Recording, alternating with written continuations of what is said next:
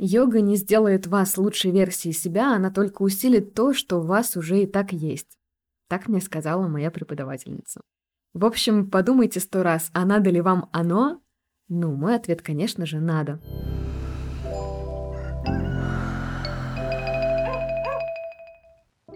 Всем привет! Это подкаст «Собака мордой вверх», подкаст о йоге своими словами.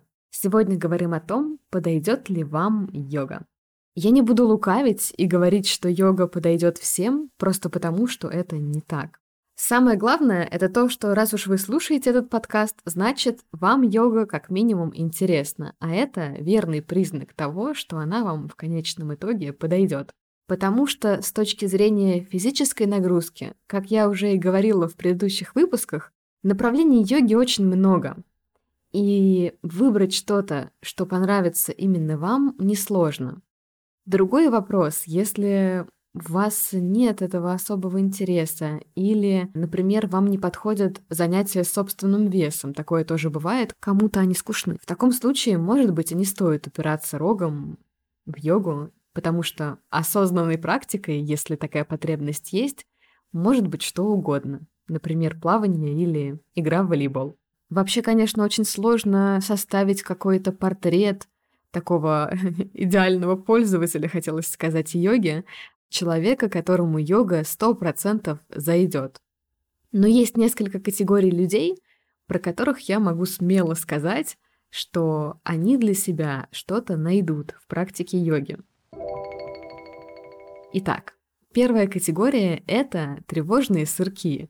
Я сама отношусь к этой категории людей, поэтому ответственно заявляю, что если вы тревожный человек, то вам дорога на классы по йоге как минимум потому, что, и это научно обосновано, на йоге очень много работаем с дыханием, а дыхание — это как раз-таки то, что связывает тело с психикой и таким образом через тело просто-напросто получается успокоить ум. Вторая категория людей, мне кажется, это достигаторы, потому что каким бы достигатором вы ни были, рано или поздно, если вы решите заниматься на длинной дистанции, то вам придется совладать со своим достигаторством. Всех вершин тут не достичь, йога — занятие довольно бездонное, усложнять всегда есть куда, и если упахиваться и упарываться, то никаких сил на это не хватит. Короче говоря, тут происходит такая некоторая внутренняя работа, как мне кажется, полезная. В остальном же, конечно, нужно смотреть и пробовать. Если вы за полтора часа практики на коврике не только страдали, но и кайфанули, то вы на верном пути. Я уже говорила, что есть люди, которым скучно заниматься собственным весом, но у меня есть такой пример из жизни. У меня есть подруга очень активная и спортивная. Она бегала в университете за сборную, то есть она легкоатлетка. Она долгое время занималась кроссфитом. Так вот, как-то раз я взяла ее на аштангу, это был полуторачасовой класс, в конце которого в шавасане она у меня плакала, потому что ей была непривычна вот эта статичная с одной стороны, но при этом динамическая нагрузка. Я хочу сказать, что я никогда в жизни не смогу сделать ничего из того, что она делает на кроссфите. Ни резкие прыжки, ни гантели, ни греблю, ничего из этого. Поэтому это не вопрос даже физической формы и подготовки, это именно вопрос того, а какой вид нагрузки вам подходит. Когда мы говорим про нагрузку, сразу же возникает в моей голове еще одна группа людей, которые говорят о себе «я деревянный, я вообще ни в какую сторону не тянусь». Тут важно помнить, что хатха с санскрита переводится ну, в интерпретации одной из моих преподавателей, потому что там можно много синонимов выбрать, но мне нравится больше всего это самая простая интерпретация.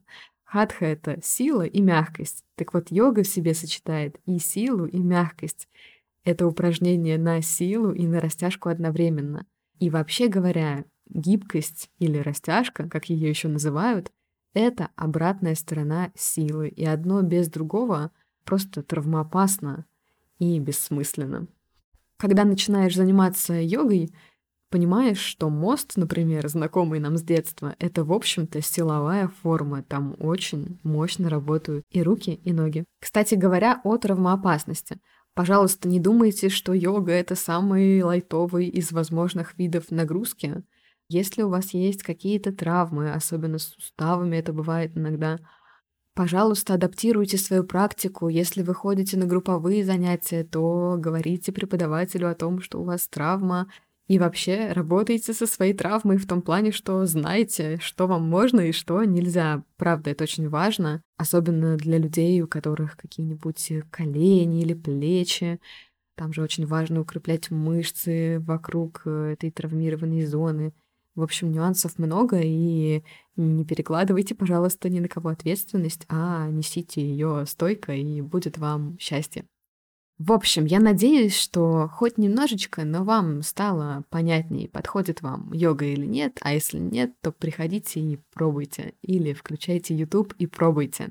Спасибо, что послушали этот подкаст. С вами была Юля Воронина, подкаст «Собака мордой вверх». Подписывайтесь, подписывайтесь в Телеграме, и до скорой встречи.